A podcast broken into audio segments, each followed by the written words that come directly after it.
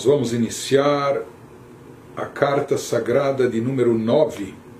dentro da quarta sessão do Tânia, que é chamada de Carta Sagrada de Gereta Kodesh.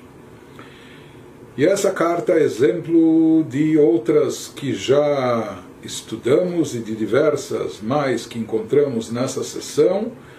Ela também é escrita pelo Alter Rebbe para despertar, chamar a atenção, conclamar os Hassidim para darem tzedakah. Falando da importância da tzedakah em termos espirituais, e particularmente, essencialmente, a tzedakah que é dirigida, direcionada para a terra de Israel, para ajudar aqueles que se encontram na Terra Santa, como nós já vimos que o Alter Rebbe, ele assumiu esse papel, essa função de praticamente sustentar e patrocinar todas aquelas dezenas ou centenas de famílias que naquela época tão difícil foram viver em Israel. E ele se incumbiu disso e ele desempenhou esse papel durante toda a sua vida e por isso nós encontramos também diversas cartas dele conclamando seus discípulos, seguidores, etc., a darem tzedakah, participarem das campanhas e o que nós ganhamos além de tudo é que com essas cartas ele nos explica o alcance profundo, o efeito espiritual magnífico, o que significa a tzedakah em termos espirituais. Essa carta em especial, nós vamos ver que aqui o Alter Rebbe, pelo visto, eh, ele os seus Hassidim, discípulos, estavam num nível muito elevado, que talvez para muitos de nós hoje em dia seja difícil até de imaginar e conceber,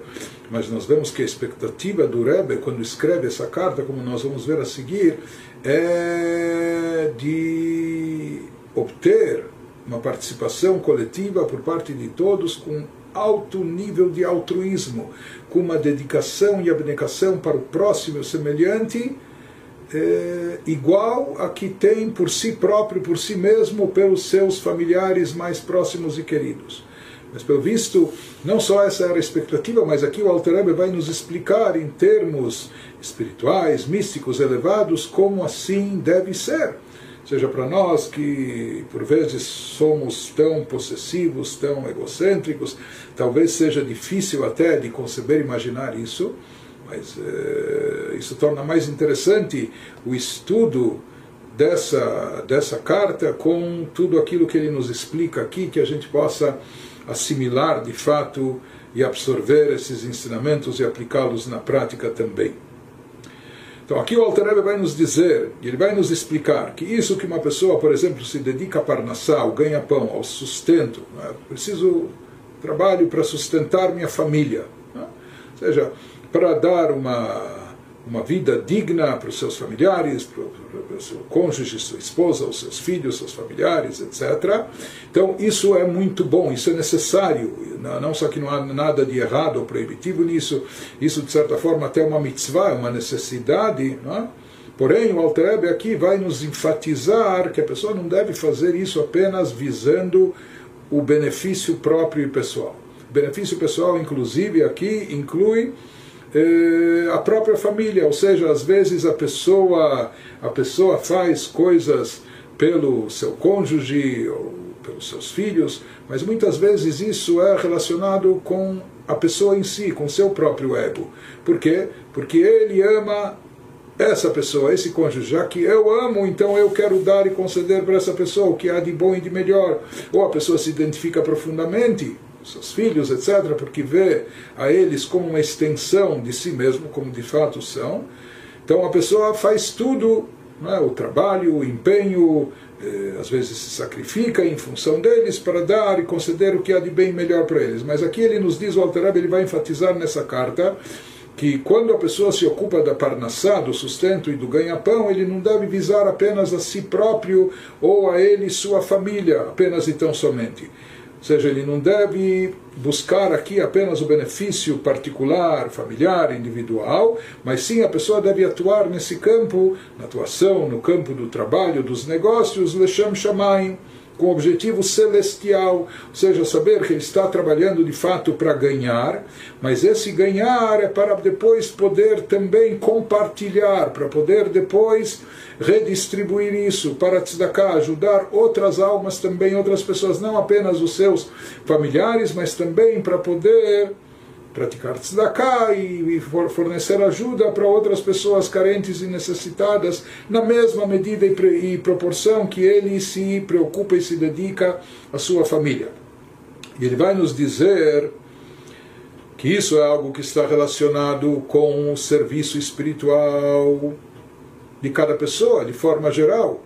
E na realidade, ele nos fala que esse é um indicador e um parâmetro para a gente saber a quanto a quantas anda, como vai o nível espiritual, o trabalho espiritual da pessoa, então ele diz que esse é o indicador para saber o quanto a pessoa, mesmo nos assuntos mundanos, nos assuntos triviais, ou nos assuntos comerciais, negócios e trabalho, quando ele faz isso, não pelo seu bel prazer ou para sua satisfação pessoal, e pessoal aqui, como nós falamos, inclui também suprir as necessidades da sua família, mas quando ele faz isso com uma intenção mais sublime e elevada para poder ajudar as pessoas de forma geral. E isso está relacionado com um dos conceitos mais enfatizados na Hassidut, o conceito de unicidade de Deus conforme explicado pelo Baal Shem Tov, o Shem Tov enfatizava, quando nós falamos de unicidade de Deus, não é apenas para dizer que não há outras divindades. Isso para nós é, é óbvio, isso é um pressuposto. Quando nós falamos de unicidade de Deus, nós queremos dizer que não há nada além de Deus. Não há nada que tenha alguma importância na existência além de Deus. Então, de certa forma, com isso ele está querendo nos dizer se a pessoa enfatizar em demasia o seu sustento, da sua família, ou etc., então ele está atribuindo importância a algo, a alguém mais, além de Deus. E esse é o problema nosso, é a questão do egocentrismo. Então a pessoa desvia o foco daquele que é a existência única, absoluta, verdadeira, que é a divindade. Portanto, ele nos diz: se a pessoa estiver trabalhando ou até sustentando a sua família, mas fazendo isso apenas pela sua pela sua intuição, pela sua pelo seu instinto de sobrevivência, ou apenas visando a si próprio ou os seus familiares, então com isso ele está se desviando da unicidade de Deus, ele está atribuindo uma importância demasiada apenas para si próprio, ele não está enxergando o lado divino que há por trás disso. Ou seja, Deus nos criou de tal maneira, nos colocou no mundo que justo ser humano, que é a criatura primordial, que é o ser dotado de intelecto, etc., justo esse precisa eh, trabalhar e às vezes trabalhar a e se esforçar para ganhar a Parnassá não está garantida. É? Nós não temos tudo de mão beijada na bandeja, já pronto para nós, em bandeja de prata. Mas esse é o nosso desafio, que mesmo talvez gastando boa parte da nossa vida nos estudos que nos preparam para uma carreira, ou no trabalho que nós fazemos, ou na, no ganha-pão, na busca de Parnassá constante, no, em busca do nosso sustento, mas nisso também a gente não deve se apartar de Deus, da, da unidade, da unicidade de Deus. Devemos saber que isso tem um objetivo mais elevado e sublime, que é compartilhar, redistribuir, não só para os nossos familiares, mas também para aquelas pessoas mais distantes de nós ou que não têm nada a ver com nós, mas que são carentes e necessitadas, e dar e doar para eles também. Ele agora vai nos explicar que quando uma pessoa age dessa forma, quando ele se comporta de maneira adequada com esse approach, com essa visão, e ele aplica isso, implementa isso na prática, ou seja, ele sustenta os seus familiares, mas faz isso, Lechem Shamayim, eh, ele faz isso porque sabe que isso é parte do papel que Deus designou a ele como missão sua aqui nesse mundo, mas ele procura também, ele sabe que de forma geral, Kadosh Baruch Hu, quando se trata de um Yehudi, ele fala que ele deve estar preocupado não somente com si mesmo, mas com todas as almas de Israel também. E quando a pessoa sente e percebe que a sua preocupação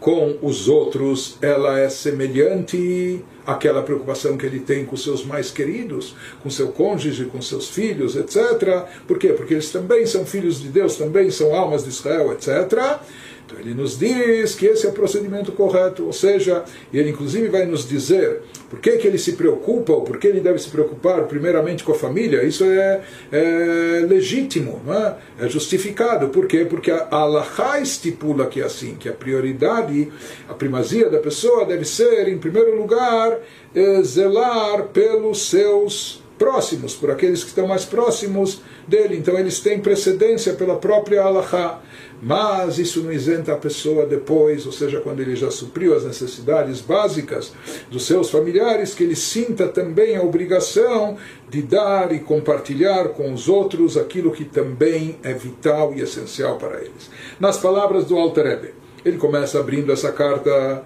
se dirigindo aos seus Hassidim, aos discípulos, seguidores, chamando eles a Huvayai, Achayai, Vereai, Asher Kenafshi, meus amados, meus queridos irmãos e amigos, que são preciosos para mim como minha própria alma, como minha própria vida.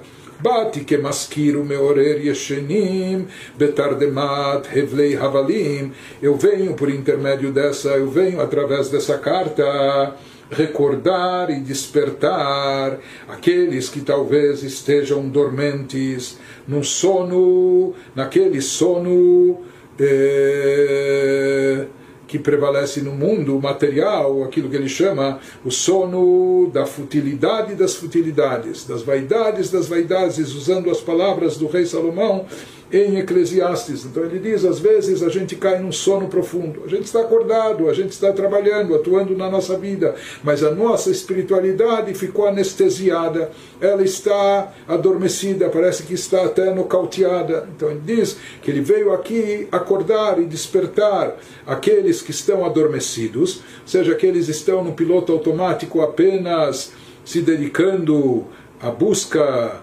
Eh, de acúmulo material, né, e que isso é isso por si só é fútil, é futilidade. Diz o Alter eu vim despertar aqueles que estão nessa rotina, ou com, agindo com essa mentalidade, verificou a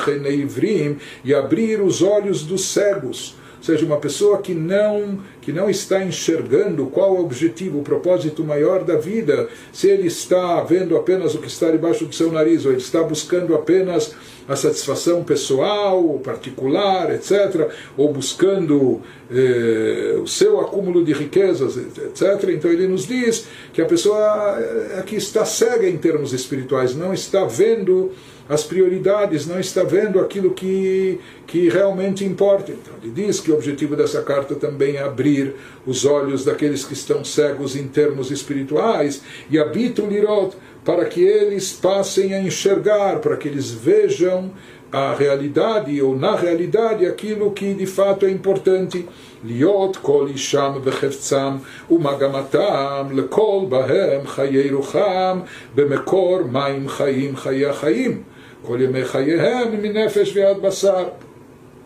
então ele diz, utilizando aqui várias expressões bíblicas literárias, que essas pessoas todas que eles olhem para ver, ou seja, que eles olhem e enxerguem, que enxerguem a realidade como ela é em termos divinos espirituais, ou seja, fazendo com que todo o esforço deles isso deve levar, no momento que a pessoa se conscientiza, que ela vê e enxerga as coisas na sua devida proporção, na sua real escala de valores, isso então vai provocar que todo o esforço deles, todos os seus anseios e aspirações, por todas aquelas coisas das quais a vida do espírito depende delas. Né? Ou seja, aqui ele está nos dizendo, ele está nos falando de de sustento, é? de parnassá, etc. Então a pessoa diz: estou trabalhando para nutrir, alimentar, abastecer, dar vida, não só a mim, mas também a todos aqueles que me cercam. Então, diz ele que todo objetivo anseio da pessoa lechol bahem chayerucham bemekor maim chaim chayachaim. Ele nos diz que essa vitalidade, esse sustento que a pessoa está buscando deve estar conectado, relacionado à fonte das águas vivas. Ou seja, isso ele deve saber, não deve perder de vista que a fonte de vida vem de Deus, que ele é Chaye Chaim, ele é a vida das vidas, o manancial da vida. Portanto, todos os dias da vida a pessoa não pode omitir, não pode eh, esquecer disso que a pessoa esteja consciente disso, com respeito à alma, assim com respeito à carne, ou seja, que a pessoa esteja constantemente consciente de que a fonte da vida é Hashem e Deus, e portanto, para merecer essa vitalidade, para fazer bom uso dela, nós precisamos estar alinhados com a intenção divina pessoa deve se envolver, deve se incluir na fonte da vida, deve se conectar e se alinhar com a divindade que é a fonte de toda a vida. Em outras palavras, ele está nos dizendo o que se espera de um Yehudi, que não só na hora que ele se dedica à Torá ou a oração em momentos de alta espiritualidade, ele se sinta e esteja conectado com Deus, mas também durante o dia todo. Não importa qual é sua ocupação ou sua profissão, no seu trabalho, no seu empenho, que ele esteja conectado a Deus e alinhado com o propósito divino, que isso envolva a sua existência, minefesh ve'ad basar seja tanto pelo lado da alma como da carne também. Então, o Yehudi Yehudi não há essa dicotomia, ou seja, ele deve sentir que a sua espiritualidade está relacionado, vinculado a Deus, não somente pelo Nefesh, não somente através da sua alma, mas mesmo na sua carne, mesmo nos assuntos mundanos, nos assuntos terrestres, ou seja, a sua ligação com Deus deve ocorrer e deve se manifestar, deve estar evidente, tanto nos assuntos espirituais, estudo da Torá, oração, prática de mitzvot, como também nos assuntos materiais, no trabalho, nos negócios, ocupações, lado financeiro da vida. De Hainu, que, que isso inclui? Kol mile de alma, todos os assuntos mundanos, em todos esses assuntos a pessoa deve estar, o Yehudi deve estar ligado à fonte da vida que é a Shema alinhada com ela, beiskei a parnassá, todo o trabalho que a pessoa faz para obter o seu, sua parnussa, seu sustento, ele nos diz que é importante ele ter essa consciência, o Yehudi, quando realiza o trabalho, que ele não seja nesses assuntos mundanos e nas atividades de sustento, que ele não seja como aqueles que fazem todas as coisas apenas em benefício próprio, seja que ele não dedique toda essa parte da sua vida, seja as oito horas eh, de trabalho diário ou às vezes e muitas vezes mais, que isso não seja apenas visando a sua carreira o seu benefício, o seu sustento, o seu dinheiro, etc., mas sim que seja algo mais elevado do que isso, que ele não pense, que não faça todas as coisas ou não dedique toda essa parte da vida apenas visando o seu benefício próprio. Veloie Beit Israel, e que a casa de Israel não seja que rola goim desanino farnesino mokirim leneshaihu benaihu meahavá, seja, ele nos diz que a casa de Israel, se referindo a todos os Yehudim, que eles não sejam como os povos idólatras, ou como aquelas pessoas que estão desconectadas de Deus, que ao trabalharem e ao se dedicarem aos negócios, etc., fazem isso unicamente com que finalidade? Isso já é uma coisa boa, o problema é quando fica só nisso apenas que alimentam, provêm e estimam suas esposas e filhos a partir do amor próprio, na realidade, isso que a pessoa está visando, né? eu quero proporcionar uma melhor qualidade de vida, uma casa melhor, ou melhores acomodações, ou o que há de melhor para a esposa, para os filhos, então isso é bom e bonito, mas o problema é se a pessoa faz isso visando apenas e tão somente os seus queridos, os seus próximos, na realidade, por extensão, a pessoa está fazendo isso eh, por benefício próprio. Então ele nos diz que essa não é a postura ideal, que mi que amcha Israel goyechad ba'aretz ktiv, nós sabemos, há um versículo que fala em crônicas quem é como teu povo Israel, que é um povo único na terra. Ele nos explica qual o sentido mais profundo desse versículo. Não apenas que o povo de Israel é original, é único na sua fidelidade a Deus, ao monoteísmo, na sua atuação, mais do que isso nos diz, Dehainu Shegam Binyanei Eretz, Loi Paredo, Loi Pardum, Echada Emet Shalom. Quem é como o teu povo Israel, um povo único na terra? O que, que significa que mesmo quando eles estão na terra, mesmo quando eles estão entretidos e ocupados com assuntos terrestres, assuntos de ordem material, com os assuntos relacionados ao tema de sustento, parnassá, ganha-pão, etc., mesmo assim eles são goi echad, um povo que não se separa do Echad, do Deus único, não se aparta da unicidade de Deus. Gam Eretz, ou seja, mim que Amcha Israel, quem é como o povo de Israel, que é Goyechad Baaretz, que mesmo estando na terra, ou seja, envolvido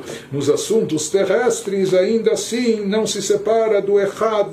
do Deus único, da unicidade de Deus. Deus nos livre de se separar, de se apartar. De forma que não estejamos, Deus nos livre, prestando um falso testemunho na hora do cumprimento da mitzvah de leitura do Shema de noite e de manhã, quando todos os dias nós temos essa mitzvah e nós costumamos recitar o Shema Beinaim Sgurot, com os olhos fechados, porque a, a recitação do Shema dessa declaração de fé máxima do judaísmo a crença no monoteísmo, na unicidade de Deus, isso exige uma concentração total. Por isso, para não haver distração na hora da recitação do Shema, assim traz o Shulchan Aruch, nós costumamos fechar os olhos, tapar os olhos para se concentrar. Ele nos diz que isso que nós dizemos e afirmamos no Shema, Hashem Elokeinu, Deus, nosso Deus, Hashem Echad, Deus é um e único, e como falamos aqui, se trata não só de excluir outras divindades, mas de afirmar que Deus é a única existência real e absoluta e, portanto, devemos, ele é a fonte da nossa vida, da nossa existência, ele é aquilo que de fato eh, tem importância e todo o resto é insignificante. Portanto, diz o Alter Rebbe, a gente não deve, eh, Deus nos livre dizer o Shema como e com olhos fechados ainda de forma solene, como se a gente estivesse prestando um falso testemunho, quando por um lado a gente coroa a Deus como Deus do universo, como única força atuante no universo, Hashem Echad, conforme dizem os nossos livros, e assim explica que na hora do dizer errado a pessoa tem que se concentrar, que Deus é único pelos quatro pontos cardeais, eh, nos sete firmamentos, etc., em todos os níveis. Bashamayim mimalu baaretz mitachat, tanto nas alturas celestiais, tanto entre seres e criaturas espirituais, como na terra, no plano inferior, Deus é um e único, é a única força atuante, é o único poder absoluto que existe. Então, se a pessoa está ciente disso, ele tem que saber que eh, estar alinhado com a divindade, isso é o que realmente importa, isso de fato é o que é essencial, porque todo o resto não tem importância. Então ele nos diz, se a pessoa está consciente disso, ela não vai não vai ser uma pessoa, não tem como ser uma pessoa egocêntrica, não tem como ser uma pessoa possessiva, não tem como ser uma pessoa ambiciosa no sentido de desejar as coisas apenas para si ou para aqueles próximos que o rodeiam, que lhe importam. Diz quando uma pessoa quer estar alinhada com Deus, sabendo da unicidade de Deus, então ele tem que estar alinhado, tem que agir de acordo com a vontade divina diz que não seja a nossa recitação do Shema, quando proclamamos a unicidade de Deus, que isso não seja Deus nos livre como um testemunho em falso, que a pessoa faz essa declaração solene, o bifkoa reinei ivrim, mas depois, quando se abrem os olhos dos cegos, ou seja, ele está usando aqui a expressão como nos dizendo de uma pessoa que está um pouco obcecada eh, atrás apenas do materialismo e com isso ele se tornou cego para os assuntos espirituais, ele não está vendo enxergando a realidade divina, a unicidade de Deus, então que não seja como aquela pessoa que num piscar de olhos, quando ele abre o olho, ele recitou o Shema com os olhos fechados e naquela hora ele se concentra Deus é o principal, a unicidade de Deus, etc. Mas depois, quando ele abre os olhos, num piscar de olhos, parece que tudo isso desapareceu. Hazve Shalom, Deus nos livre. Toda essa conscientização evaporou, sumiu. Nos fala quando um Yehudi não se comporta dessa maneira. Ou seja, que mesmo nos assuntos terrestres, ele se mantém alinhado com Deus, com a divindade. Isso significa não se separar, não se apartar dele Deus nos livre, isso é considerado como se ele estivesse prestando falso testemunho no Shema, quando se afirma que Deus é único nos céus e na terra, e quando ele abre os olhos, ele na prática ele atua de forma diferente, dando e atribuindo extrema importância para o que eu quero, porque eu, o que eu desejo, o que eu ambiciono, o que eu acho que preciso, etc. Então, com isso, a pessoa não está sentindo a unicidade de Deus, unicidade de Deus não é apenas fazer uma declaração ou dizer, dizer solenemente o Shema Israel. É atuar de acordo com isso na nossa vida prática a todo momento, não só nos, não só nos momentos religiosos de espiritualidade, mas também nos momentos de trabalho, atividades comerciais, etc. Fazer isso com a devida intenção, como Hashem deseja e espera de nós, com o objetivo que Ele espera de nós.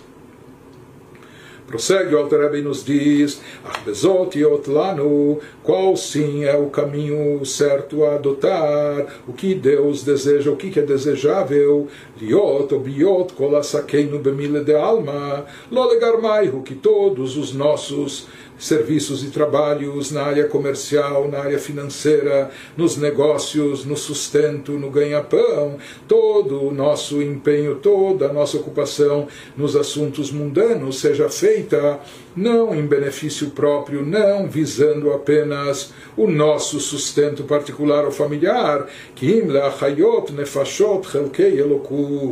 mas sim que a pessoa vise e deseje também partilhar e dar vitalidade para outras almas, que as outras almas também são uma partícula da divindade, assim como ele. Sim, assim como você deve estar preocupado em nutrir e sustentar a si próprio os seus familiares, da mesma maneira os outros também são filhos de Deus, os outros também são portadores de uma alma divina, também foram criados à imagem de Deus, possuem uma partícula da divindade dentro de si, e essa deve ser a atitude ideal que é esperada de um Yehudi, que ele se dedique a parnassá, ao trabalho, os negócios para ganhar dinheiro, mas não apenas para o seu sustento particular e familiar, mas também para alimentar e nutrir todas as outras pessoas necessitadas, o que estiver ao seu alcance, o e que ele possa preencher as suas necessidades e fazendo isso com uma bondade gratuita, sem esperar retribuição, sem esperar louvores, louros e etc., mas fazendo isso com uma bondade genuína, uma bondade gratuita, mesmo que ele não conhece, é aquela pessoa não lhe prestou nenhum favor, ele não espera nenhuma retribuição,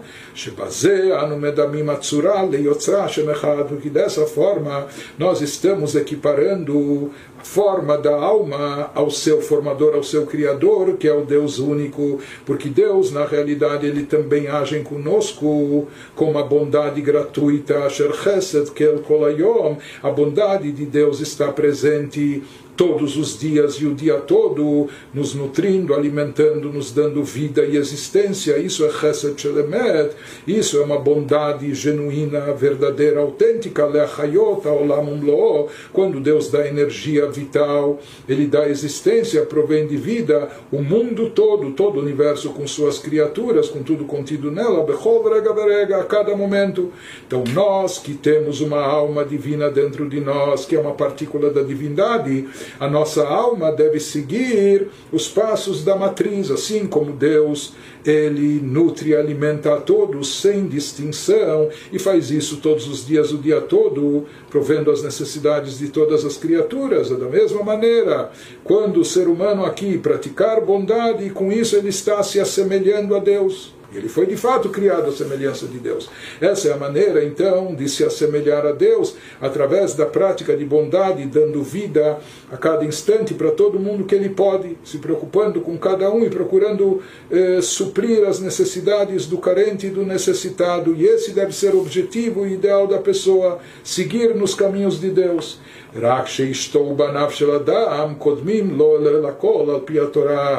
Apenas que, de acordo com a própria Torá, de acordo com a própria Alahá, a sua esposa, seu cônjuge ou seus filhos, ele tem, eles têm precedência, de acordo com a Alahá, por onde se começa até a própria Tzedakah, dando aqueles que estão mais próximos de nós. Ou seja, isso também faz parte dos caminhos de Deus. Então, ele dá precedência aos seus familiares.